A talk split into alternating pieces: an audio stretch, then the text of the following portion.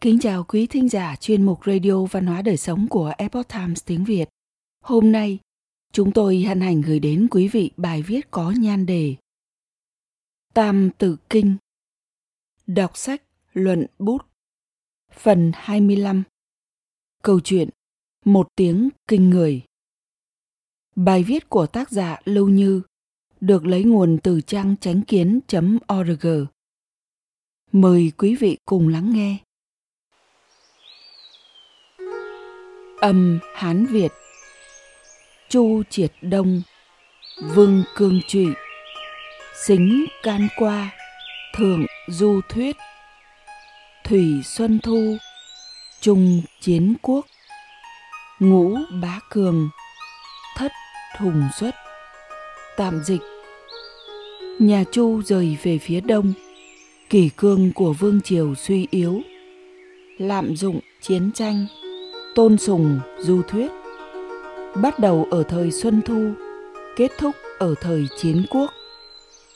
Ngũ bá cường thịnh, thất hùng xuất hiện. Dịch nghĩa tham khảo. Sau khi chu bình vương rời đô về phía đông đến lạc dương, kỷ cương vương thất và chế độ chính trị dần dần suy sụp. Các chư hầu lạm dụng vũ lực, thường phát động chiến sự việc các mưu sĩ đi khắp các nước, lấy tài ăn nói để thuyết phục, hiến kế sách để cầu công danh đã phát triển thành một trào lưu thời bấy giờ. Nhà đông chu bắt đầu vào thời xuân thu và kết thúc vào thời chiến quốc. Trong thời xuân thu, có tề hoàn công, tống tương công, tấn văn công, tần mục công và sở trang vương đây là năm nước chư hầu xưng bá. Và thời kỳ chiến quốc thì xuất hiện thất hùng là Tần, Tề, Sở, Yên, Triệu, Hàn và Ngụy. Đọc sách, luận bút.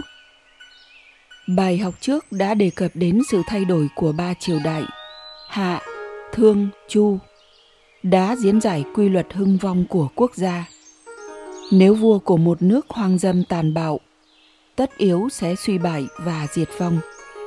Đối với cá nhân cũng vậy, làm nhiều việc bất nghĩa sẽ tự giết mình. Vì vậy, lịch sử là một tấm gương.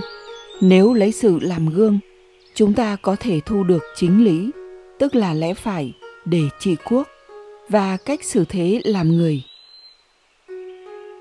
Trọng điểm ở đây có thể lấy nhà Chu làm ví dụ.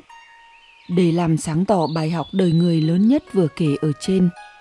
Đó là bởi vì nhà Chu là triều đại lâu dài nhất. Tổng cộng 800 năm, lại bị phân ra thành hai phần, Tây Chu và Đông Chu. Hình thành sự đối lập mạnh mẽ.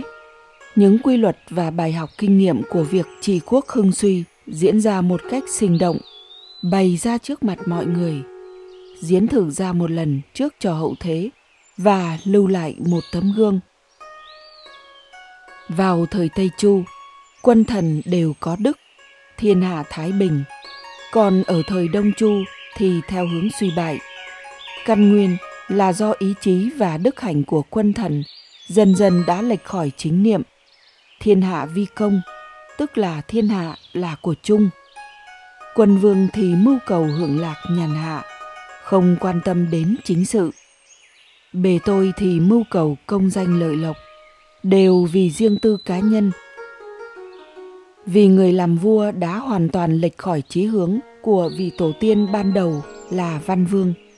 Vì mong muốn bách tính thiên hạ được yên bình mà chăm lo việc nước, tìm kiếm người hiền tài. Nên đương nhiên triều đình cuối cùng cũng sẽ xuất hiện hậu quả lộng quyền của gian thần giữa quân thần cũng đã tương phụ tương thành cho nhau. Đông Chu lại được phân thành hai thời kỳ, Xuân Thu và Chiến Quốc. Xuân Thu là một quá trình từ thống nhất đến chia rẽ, còn thời Chiến Quốc là quá trình sau khi chia cắt lại tiến hành tái hợp nhất. Để đi tới thống nhất, chinh chiến bằng vũ lực là quá trình muốn trở thành chủ nhân của thiên hạ Toàn bộ quá trình đông chu này chính là quốc gia đá ngã bệnh.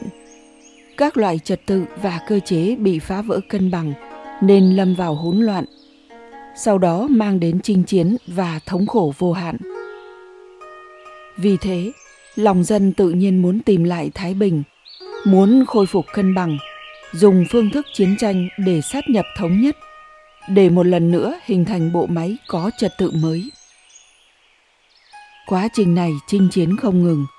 Mất đi thái bình, lại khôi phục thái bình. Lịch sử mấy trăm năm này phải đánh đổi bằng cái giá đắt. Trong lúc nhân tâm biến dị, đạo đức trượt dốc, nhiều người thế gian lợi dụng tâm lý các nước trừ hầu muốn bảo vệ bình an và tranh bá mà hiến kế bày mưu, cầu được công danh. Việc người ta chỉ vì cái lợi trước mắt mà hoàn hành bá đạo vứt bỏ vương đạo. Tôn dùng vũ lực đã trở thành hiện thực tàn khốc tạm thời xuất hiện trong quá trình này.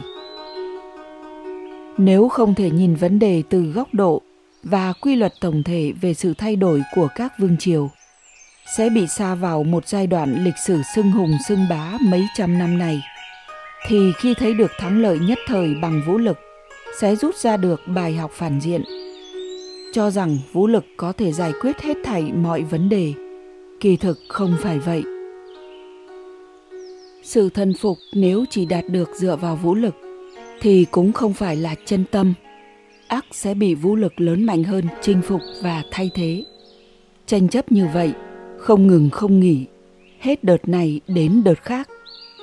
Điều tai hại là ngay cả sau khi nhà tần thống nhất sáu nước, lòng người vẫn chưa yên ân oán tình thù do chiến tranh mang lại, di hại quá sâu, ảnh hưởng vô cùng sâu xa.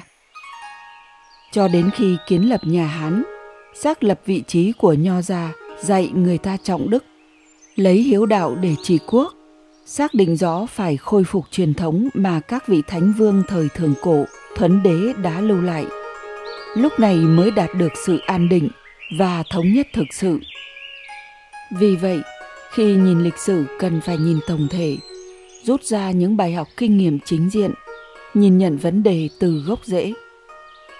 Tu chính đạo đức, chăm lo việc nước, cảm hóa nhân tâm, đó mới là đạo lý cho thái bình lâu dài. Ngay cả khi cần đến vũ lực, cũng chủ yếu là khởi được tác dụng về phòng ngự và trị loạn trong tình huống cực đoan nhất thời, không thể đảo ngược gốc thành ngọn cho nên các thế hệ sau này bắt đầu từ khổng tử thời xuân thu, vô cùng coi trọng việc nghiên cứu lịch sử, xác định rõ ràng rằng người có học thức phải đạt được phẩm đức của bậc quân tử. Nhìn nhận lịch sử một cách chính diện, lấy việc quan tâm đến hưng vong của quốc gia và đau khổ của bách tính làm chí hướng và giá trị nhân sinh của mình, gánh vác trọng trách không thể chối từ đây là mục đích của việc đọc sách và giáo dục. Tuy nhiên, thời đại thay đổi, giá trị quan của con người cũng thay đổi theo. Người có học thức của thời hiện đại chỉ vì cái lợi trước mắt, chỉ mưu cầu lợi ích cá nhân, lòng dạ hẹp hòi, khó mà thành tựu. Họ chỉ sống vì bản thân, cả đời ích kỷ mà sầu não uất ức, đánh mất chính mình biết bao người bởi vậy mà mất phương hướng trong cuộc đời. Cảm thấy cuộc sống vô vị, nội tâm trống rỗng. Có bao nhiêu tiền bạc cũng không thể có được niềm vui và hạnh phúc chân chính. Quan niệm giáo dục, giá trị quan của cổ nhân đáng để cho chúng ta suy ngẫm sâu sắc. Câu chuyện, một tiếng kinh người. Năm 613 trước công nguyên sở trang vương vừa mới lên ngôi. Nước tấn lợi dụng cơ hội này, lôi kéo một số nước trước đây vốn quy thuận nước sở. Các quan đại thần nước sở rất bất bình. Họ đều đề xuất yêu cầu sở trang vương xuất binh đi tranh bá. Tiếc thay, sở trang vương không nghe theo. Trong thời gian ba năm sau khi lên ngôi, ban ngày đi săn, ban đêm uống rượu nghe nhạc không để ý đến bất kỳ sự kiện trọng đại nào của quốc gia. Cả ngày trầm mê với ăn chơi rượu chè phớt lờ quốc sự khiến cho quan lại tham ô thất trách ức hiếp bách tính. Sở vương biết đám quan đại thần rất không hài lòng đối với việc làm của ông, liền hạ lệnh nếu ai dám khuyên can sẽ phán tội chết. Lúc này có một quan đại thần là ngũ cử, thực sự nhịn không được, quyết tâm đi gặp sở trang vương. Ông nói với sở trang vương, có người bảo hạ thần đoán một câu đố, hạ thần đoán không ra. Đại vương là người thông minh, xin ngài đoán thử xem. Sở trang vương nói, người nói ra cho ta nghe coi. Ngũ cử nói, trên núi nước sở có một con chim lớn, thân hình ngũ sắc, dáng vẻ rất oai phong. Thế nhưng đã ba năm, không bay cũng không kêu. Đây là con chim gì? Sở vương nghe xong, trong lòng hiểu rõ con chim mà ngũ cử nói tới là ai. Ông ta nói, đây không phải là một con chim bình thường. Loại chim này không bay thì thôi, khi bay sẽ lên cao ngút trời. Không kêu thì thôi, khi kêu một tiếng sẽ kinh người. Từ đó Sở Trang Vương bắt đầu chỉnh đốn quốc gia, ban thưởng cho quan viên tận trung tận trách, trừng phạt tham quan ô lại, khiến cho quốc gia tràn đầy tinh thần phấn chấn. Đồng thời ông chỉnh đốn việc quân, tăng cường vũ lực, tạo dựng được uy thế khá cao. Các nước chư hầu chẳng những không dám xâm phạm, mà còn đem đất đai xâm chiếm trả lại cho nước sở. Cho nên hành động này của sở Trang Vương thực sự có thể nói là một tiếng kinh người. Đây là sự đối lập trước sau về những gì xảy ra ở một nước chư hầu trong thời đại các nước chư hầu chinh phạt lẫn nhau. Vua nước sở hồ đồ nên xã hội rối loạn, để tham ô hoàn hành, bách tính bị ức hiếp, lòng dân tất nhiên bất ổn, tiền đồ quốc gia có thể hiểu sẽ ra sao. Thế nhưng nửa kỳ sau đó, nhà vua được thức tỉnh, sửa chữa sai lầm, chăm lo việc nước, quốc gia liền tràn ngập tinh thần phấn chấn, nhân tài được trọng dụng, việc ác bị trừng trị. Hết thảy đều trở nên ngay ngắn có trật tự, đương nhiên sẽ được bách tính ủng hộ yêu mến. Quốc gia tất nhiên cũng được hưng thịnh. Một người liệu có nhân đức hay không thì đối với quốc gia cũng vậy, đối với gia đình cũng vậy. Đó là điều ở vị trí thứ nhất. Đạo hưng duy cũng chính ở chỗ này.